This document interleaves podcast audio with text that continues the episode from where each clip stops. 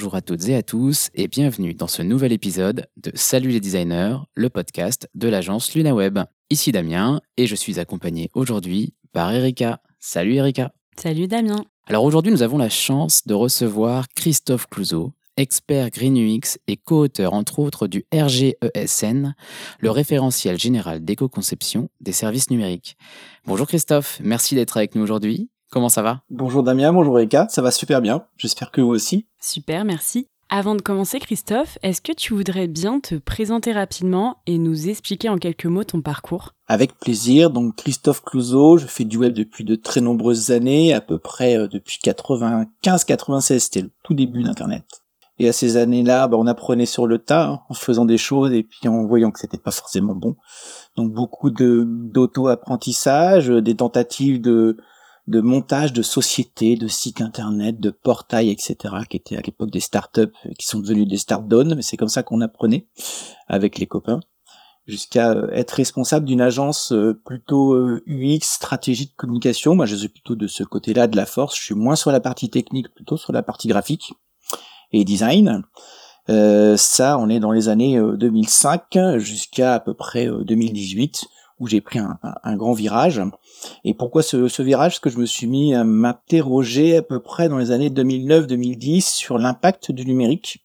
Alors pas forcément l'impact social immédiatement, mais plutôt l'impact environnemental. Euh, puisqu'à l'époque je travaillais dans un grand groupe de communication, il y avait différents pôles, la partie édition, la partie vidéo, la partie presse, et moi j'étais la partie plutôt numérique euh, digitale. Et, euh, et, nos clients euh, à l'époque nous disaient on a une politique de développement durable, on fait attention à notre impact, à l'environnement, à la planète. Donc on va arrêter toute communication papier. On arrête le papier parce que ça détruit les arbres. On veut tout numériser.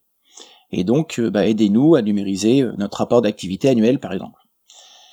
Donc ça c'était très intéressant. Effectivement c'était une révolution à l'époque et euh, très rapidement, quasiment deux trois ans après les mêmes clients revenaient, mais cette fois-ci avec le discours, eh bien nous allons faire les deux versions, à la fois édition imprimée et numérique.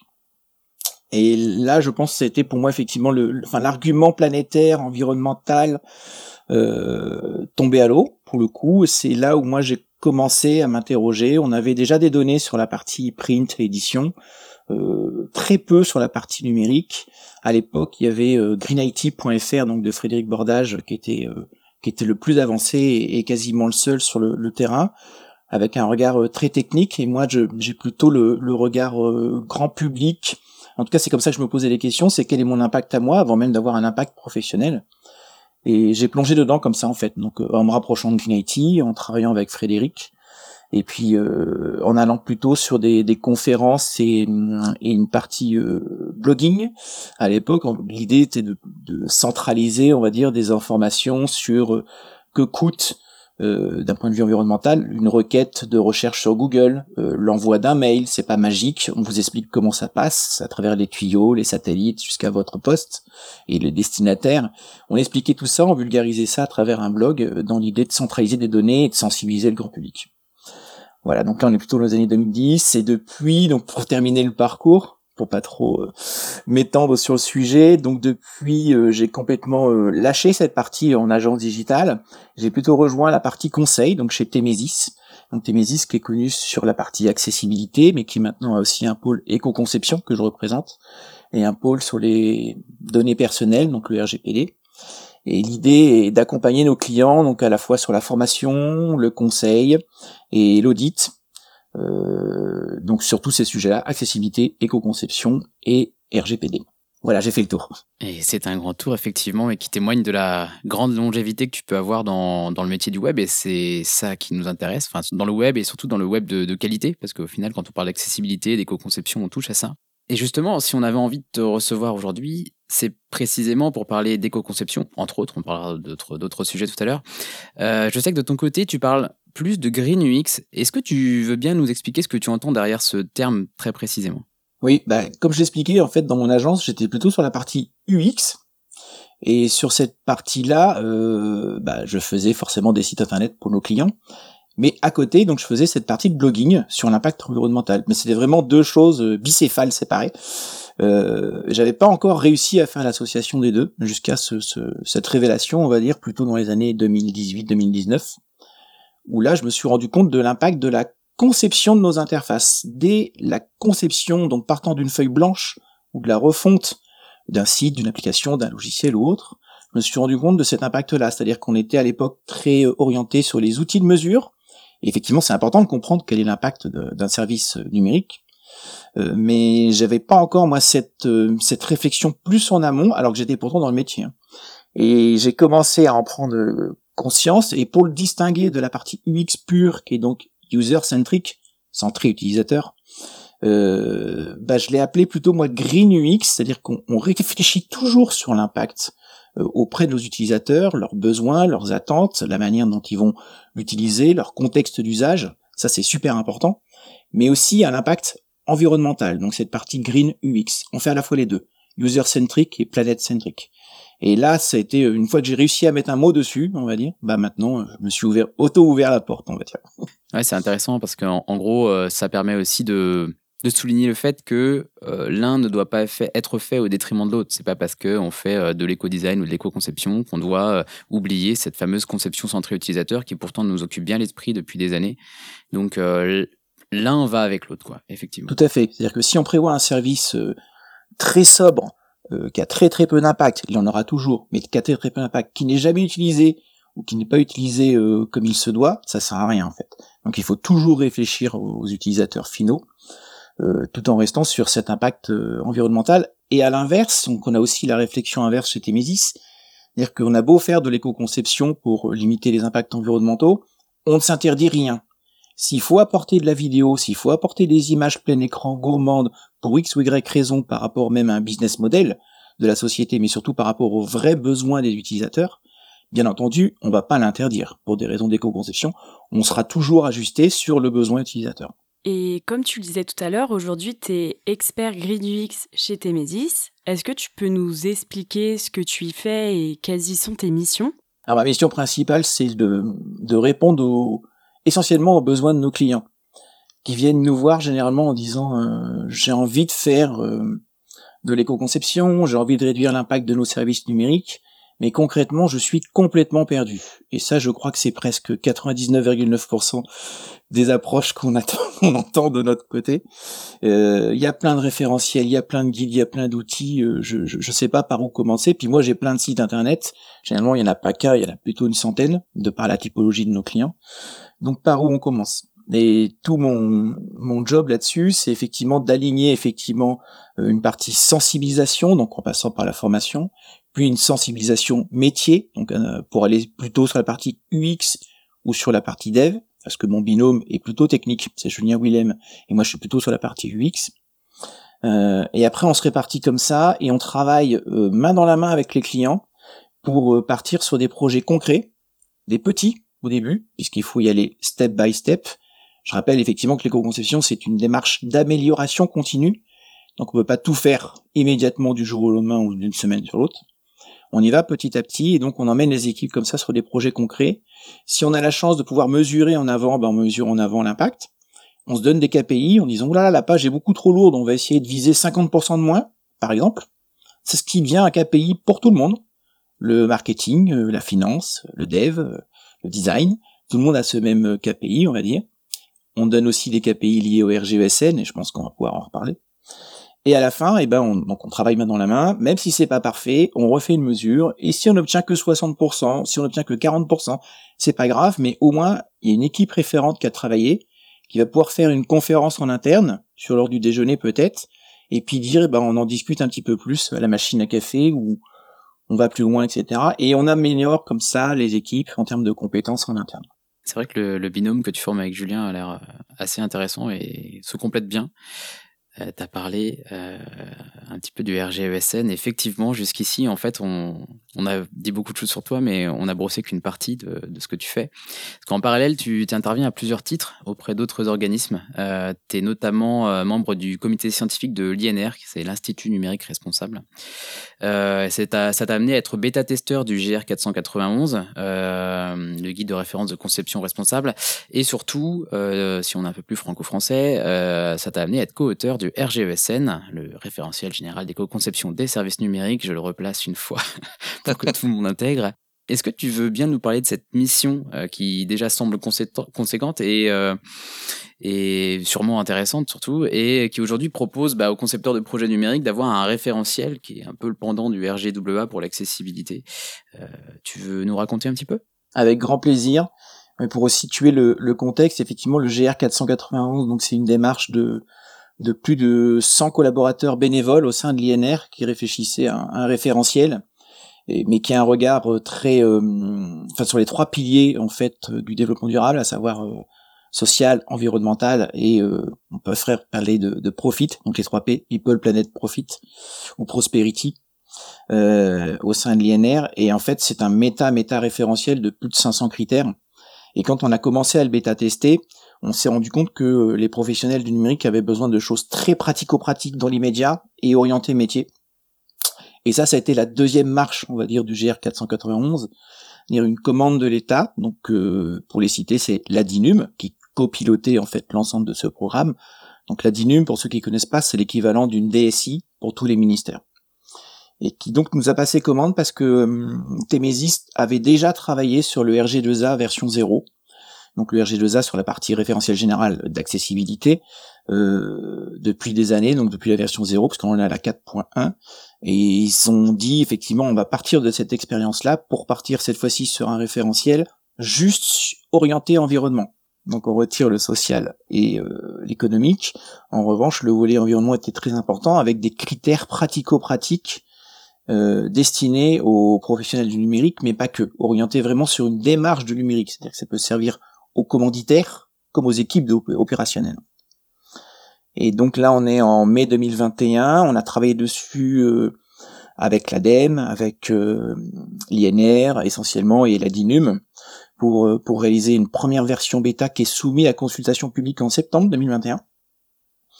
Et pendant une année, puisqu'il a été sorti finalement en novembre 2022, euh, pendant une année, il y a eu euh, retour de consultation publique sur des critères de stratégie, du UX, de contenu, de front, de back, d'hébergement, euh, puisque forcément on peut pas être au, nous au fait de, de toutes ces thématiques-là, et l'idée était d'avoir cette consultation publique par des acteurs spécialisés dans ces métiers pour venir enrichir et surtout réécrire, on va dire, les critères qui soient les plus compréhensibles que possible. Donc on a sorti 79 critères en novembre 2022 qui ont été utilisés là actuellement donc en version 1 officielle. Et euh, aujourd'hui, on est en train de basculer donc dans une deuxième étape de ce référentiel, euh, puisqu'on arrive avec une, une, une, autre consultation publique, euh, cette fois-ci réalisée par l'ARCEP. C'est l'ARCEP qui reprend euh, la main dessus, qui est donc un organisme qui a plus d'autorité de régulation. Hein. ARCEP, c'est bien le, les deux premières lettres pour pouvoir appliquer le RGESN au sein de la loi REN, R-E-E-N, réduction de l'empreinte environnementale du numérique, dès 2024. Donc là, au monde d'un cran, c'est plus simplement un référentiel qui aide les professionnels, c'est un référentiel qui s'enrichit, prend une maturité et s'inscrit dans la loi. Et cette fois-ci, dans le petit détail, on va basculer de, 91, de 79 critères à 91 aujourd'hui, puisqu'il y a un volet sur euh, l'intelligence artificielle euh, qui vient comme euh, dixième thématique. Cette consultation publique, elle a lieu bientôt. Alors quand l'épisode sera publié, elle sera déjà passée depuis quelques semaines. Tu peux nous expliquer un petit peu comment ça va se dérouler? Oui, tout à fait. Alors la consultation publique a été lancée officiellement le 9 octobre. Donc elle s'arrêtera le, le 9 novembre, puis ils sont prévus que un mois, on va dire, de, de retour dessus pour aller au plus vite et le lancer en 2024. Donc ça, c'est la version euh, consultation publique lancée par l'ARCEP de son côté, avec euh, des retours aussi de professionnels qui ont été triés sur les volets, donc professionnels juste du numérique responsable et de l'éco-conception. Donc cette fois-ci, c'est un atelier euh, fermé entre professionnels d'une cinquantaine de personnes qui se déroulera le 30 octobre dans les locaux de l'ARCEP. Mais en parallèle de ça, la consultation publique concerne tout le monde. Et euh, ce que nous on a réalisé de notre côté, c'est une consultation euh, terrain qui n'était pas du tout demandée par l'Arcep, mais euh, on savait pas qu'il y avait ces deux calendriers en fait qui avançaient en parallèle. Donc on a fait une consultation terrain auprès des professionnels qui utilisent le RGESN pour avoir leur avis, au bout d'un an d'utilisation sur les critères, comment s'améliorer éventuellement leur performance, leur manière de travailler dans le processus métier, euh, comment éventuellement ça positionne leur euh, discours commercial, euh, quels sont les points forts, les points faibles, puisque bien entendu ça ne reste qu'un référentiel en version 1, donc il ne peut être que améliorable, et puis on sait que les technologies avancent, assez vite. Donc, donc il y a eu tout ça en parallèle. Et dans les dans les retours, on va dire dans les dans les retours positif du RGESN, c'est qu'effectivement c'est une version euh, légitime, c'est un référentiel d'État, c'est transverse, c'est-à-dire que ça prend tous les métiers que j'existais tout à l'heure. Euh, les critères sont assez clairs, c'est assez facile à prendre en main parce qu'il y, en a moins de 100. Donc il y avait la vue globale d'un service numérique classé par métier. Ça c'était euh, plutôt dans les points forts. Dans les points faibles, il y avait le fait que bah, certains critères sont perçus de manière un petit peu floue dans l'écriture ou parfois euh, redondants comme des doublons, ce qui n'est pas le, but de, critères. Hein. Donc il y avait des problèmes de, compréhension sur l'écriture des critères. Euh, il y avait des, envies aussi de, de podération, de seuil, de niveau de priorité ou de criticité, puisque un critère sur, par exemple, l'utilisation de police a, dans la version 1 en tout cas, la même valeur que le choix d'un hébergement ou la surcharge média. Donc il y avait envie d'être guidé et accompagné dessus sur, euh, on va dire, le, poids, la pondération euh, des critères entre eux. Effectivement, c'est des retours qu'on peut entendre parfois. Après, euh, je trouve que pour une première version, on l'utilise déjà sur nos projets. C'est quand même vraiment très bien et il n'y a pas de doute que dans les prochaines versions, on devrait encore passer un cap. Donc c'est assez chouette. Et au sujet de la consultation, bah, c'est je pense que là, vous avez quand même un sacré sourcing entre euh, l'étude terrain et euh, les ateliers là que vous allez faire. Donc, euh, on devrait avoir des, des, retours intéressants. On a hâte de voir ça. Alors, ça risque de prendre du temps, hein, on, le sait bien. Mais en tout cas, c'est un, sacré projet. Bravo pour ça. Non, mais c'est sûr que c'est plutôt motivant de voir surtout que bah, ce fameux référentiel qui arrivait comme un, qui était perçu au départ comme un nouveau guide référentiel, etc., prend finalement une vraie pas, enfin une vraie place, pardon, euh, d'état légitime de référentiel général euh, et qui va jouer un rôle important, là je vous le dis, dans, dans les prochains mois et prochaines années, puisqu'il sera inscrit dans la loi. Super. Tu nous parlais tout à l'heure euh, donc justement des réponses qui t'ont, enfin plutôt positives et négatives. Est-ce que tu as justement des pistes d'évolution qui sont claires? Alors on en a quelques-unes déjà à travers bah, la nouvelle version à 91 critères donc proposée par l'Arcep et sur laquelle aujourd'hui bah, on réfléchit en atelier et, et on, on, challenge en consultation publique. Donc l'idée c'est d'aller euh, effectivement sur ce niveau de priorisation euh, des critères pour donner euh, plus de d'importance à des critères parce qu'effectivement ils ont plus d'impact environnementaux que d'autres. Donc ça c'était intéressant pour accompagner aussi les équipes. Donc il y a une, un tableau qui va accompagner la nouvelle version du RGESN pour permettre aux professionnels bah, d'appliquer on va dire, ce suivi, ce taux de diagnostic, voire le diagnostic audit à la fin euh, auprès des équipes. Donc ça, ça se met, euh, ça se met en place actuellement. Donc ce qui était euh, plutôt pressenti par le terrain était déjà en place et arrive, bien entendu, avec la nouvelle version. Il y avait aussi cette idée de, on fait un référentiel et après, qu'est-ce qu'il advient? Est-ce qu'il est vraiment normatif? Est-ce qu'on peut obtenir un label, une certification? Donc ça, c'est des choses qui se mettent en place euh, Est-ce que ce sera courant 2024 ou juste après? J'en sais rien à ce stade-là, parce qu'il faut quand même un organisme législateur, euh, un organisme de contrôle, de vérification. Est-ce que ce sera le rôle de l'ARCEP Potentiellement, oui, vu comment les choses évoluent, mais là-dessus, on n'a pas, euh, on n'a pas encore la, boule de cristal qui nous donne toutes ces informations-là. Euh, et après, dans les dans les idées d'accompagnement aussi, c'était euh, avoir des kits euh, d'audit, pour permettre euh, de documenter ou de sourcer les équipes métiers en fonction des, critères et des besoins euh, qui sont plus liés peut-être que de l'UX ou que du dev ou que de l'hébergement. Donc ça, c'est les, les demandes qui viennent du terrain et c'est des choses qui sont déjà perçues et plus ou moins appliquées de manière intrinsèque dans la nouvelle version. Merci Christophe. Alors, quand on parle de Green UX, on parle forcément, pour la plupart des gens, de, de choses un petit peu nouvelles. Nouvelle corde qu'on doit avoir à nos arcs en tant que concepteur web. Et donc ça veut dire qu'il va falloir former les gens. Et il se trouve que toi, tu es formateur sur ce sujet du, du Green UX et tu abordes les, concepts de numérique responsable, d'éco-conception auprès d'étudiants, mais aussi de professionnels du numérique. Comment, enfin, quelle est ta sensation sur la, perception de, ces, concepts et comment ça peut être intégré dans, le domaine de la formation? Alors, ce qui est marrant, c'est qu'on fait euh, chez Temesis, en tout cas, un vrai parallèle entre l'arrivée de l'accessibilité perçue par les designers ou le métier, et même le marché, et maintenant l'éco-conception. C'est-à-dire que les premiers retours sont c'est contraignant, c'est compliqué, ça va coûter cher, ça me bloque dans ma créativité, euh, bref, plutôt vu comme des contraintes, alors que maintenant l'accessibilité, au bout de 15-20 ans, est, plutôt entrée dans, dans des choses un petit peu plus dites naturelles ou classiques, même dans les parcours de formation dans les écoles de design. Euh, et donc aujourd'hui, on a plutôt ce, ce vrai retour, sachant qu'on a quand même un contexte qui joue pour nous, c'est-à-dire le contexte de réchauffement climatique ou de d'appauvrissement des ressources naturelles dans le monde, euh, joue avec un effet d'accélération sur le sujet d'éco-conception qu'on n'avait pas sur l'accessibilité. Donc ça, ça joue plutôt pour nous, ce qui fait que les gens arrivent avec un véritable intérêt. Ils arrivent perdus, mais très intéressés pour avancer sur le sujet.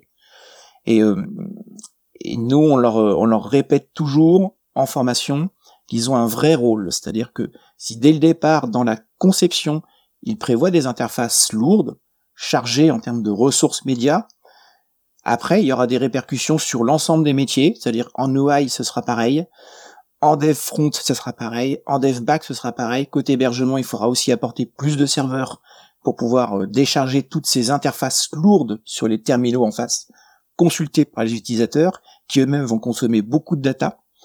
Donc en fait, si dès le départ c'est conçu comme quelque chose de lourd, ce sera lourd sur l'ensemble de la chaîne jusqu'aux utilisateurs.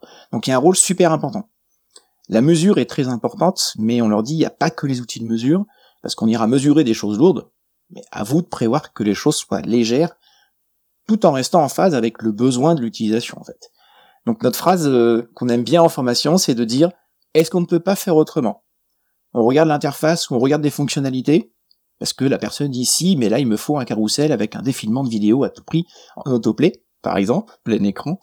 Est-ce qu'on ne peut pas faire autrement? Peut-être que la réponse est on ne peut pas faire autrement, ou peut-être que oui on pourrait, mais en décalant d'un certain nombre de millisecondes pour pas que les vidéos se lancent en autoplay, etc., etc., et en expliquant pourquoi il y a ces échanges de requêtes entre l'équipement et l'hébergement, et qu'en fait, le concepteur a une vraie responsabilité dessus, et pas d'ailleurs que sur l'environnement, il a une responsabilité sociale aussi, parce qu'on dévie très vite sur l'accessibilité, l'éthique, l'inclusion, des sujets un peu parallèles comme ça, qui sont pour nous des, engrenages, euh, et l'éco-conception fait partie de ces, engrenages. Ouais, je suis d'accord. Effectivement, l'éco-conception, ça revient quand même avant tout à questionner euh, l'intérêt de, tout ce qu'on va pouvoir faire. Est-ce que ça a une raison d'être euh, avant de prendre de la place sur des serveurs, si je grossis un peu le trait? Quand on parle de Green UX, d'éco-conception, on a quand même un peu l'impression qu'on revient souvent à des principes de qualité web.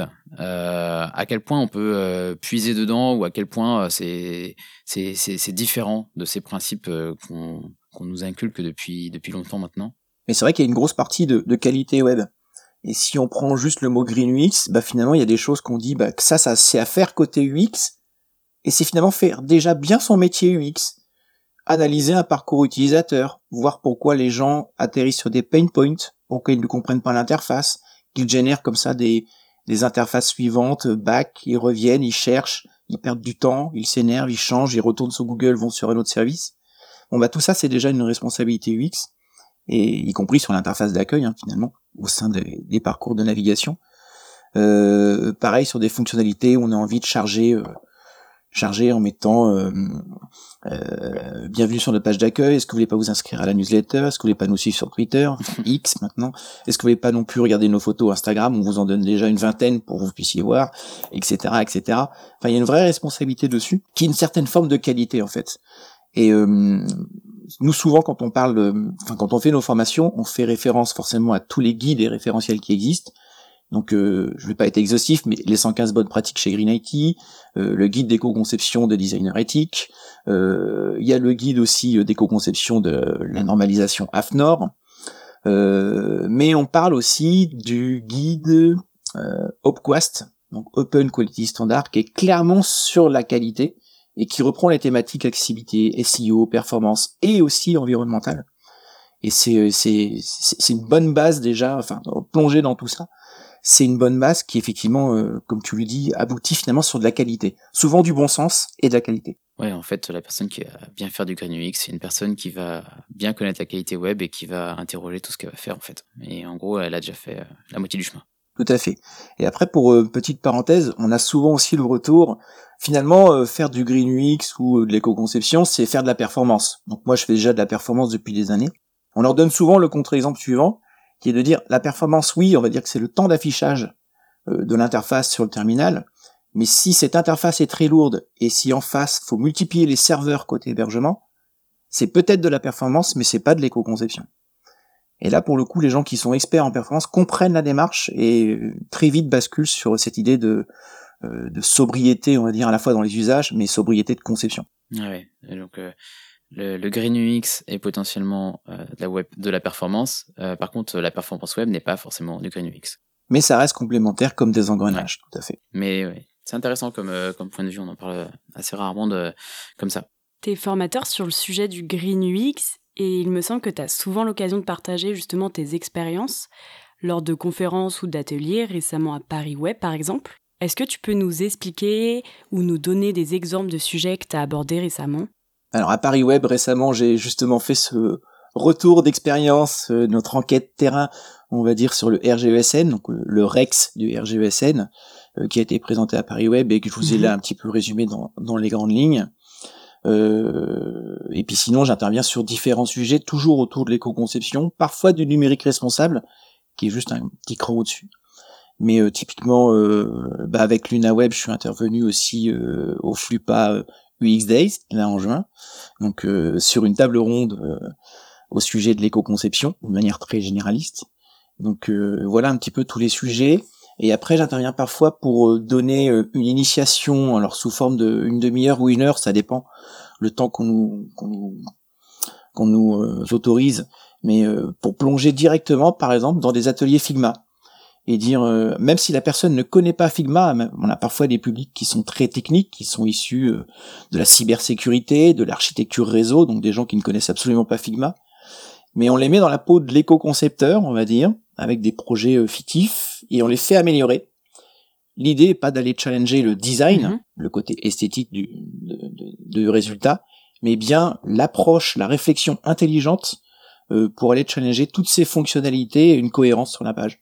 Donc ça, ça, peut donner envie, et euh, après les gens effectivement ont, ont envie d'aller plus loin ou le passent au métier pour aller là-dessus. Eh ben merci pour euh, tout ce que ce qu'on a pu échanger jusqu'ici. On se dirige doucement vers euh, la fin de, de cet épisode.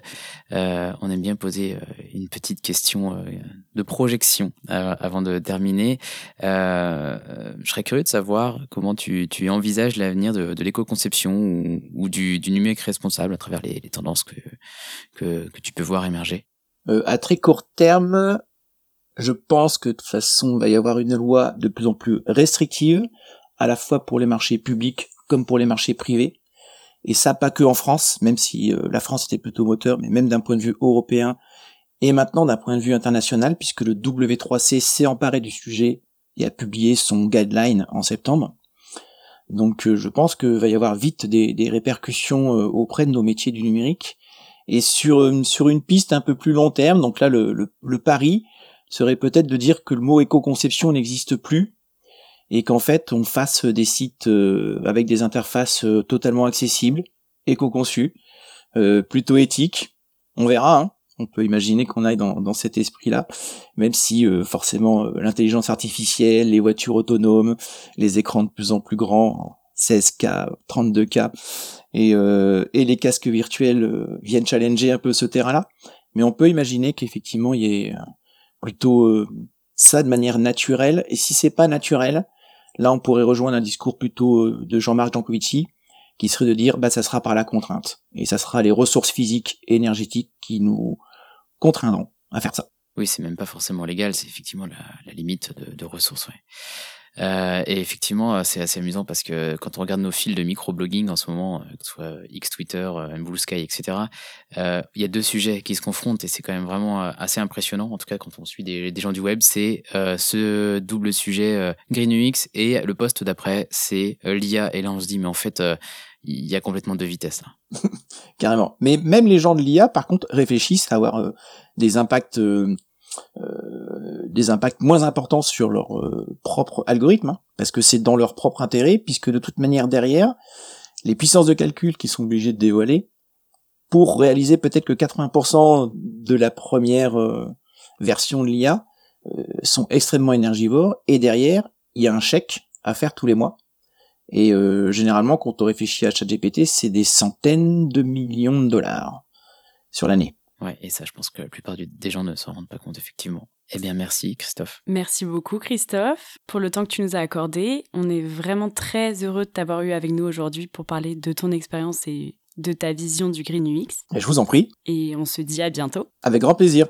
Et puis, bah, en tout cas, je, je passe un coucou à toutes nos, toutes les personnes qui nous ont écoutés. Merci Christophe, salut. Salut. Il ne nous reste plus qu'à vous remercier d'être toujours plus nombreux à suivre notre podcast et nous espérons que cet épisode avec Christophe Clouseau vous aura plu. On se retrouve le mois prochain pour un épisode de Capsule Design, notre format court dédié au partage d'une expertise d'un membre de l'agence. En attendant, n'hésitez pas à écouter ou réécouter les précédents épisodes et à vous abonner à la newsletter du podcast pour retrouver l'ensemble des ressources de nos épisodes, les tips et conseils de nos invités. Tout ça, ça se passe sur le site salutlesdesigners.lunaweb.fr. On vous invite aussi chaleureusement à commenter cet épisode et les autres sur Apple Podcast et Spotify et leur mettre 5 étoiles s'ils vous ont plu. Ça aide vraiment le podcast à être diffusé au plus grand nombre. Sur ce, on vous souhaite une bonne journée et à bientôt pour de nouveaux épisodes de Salut les designers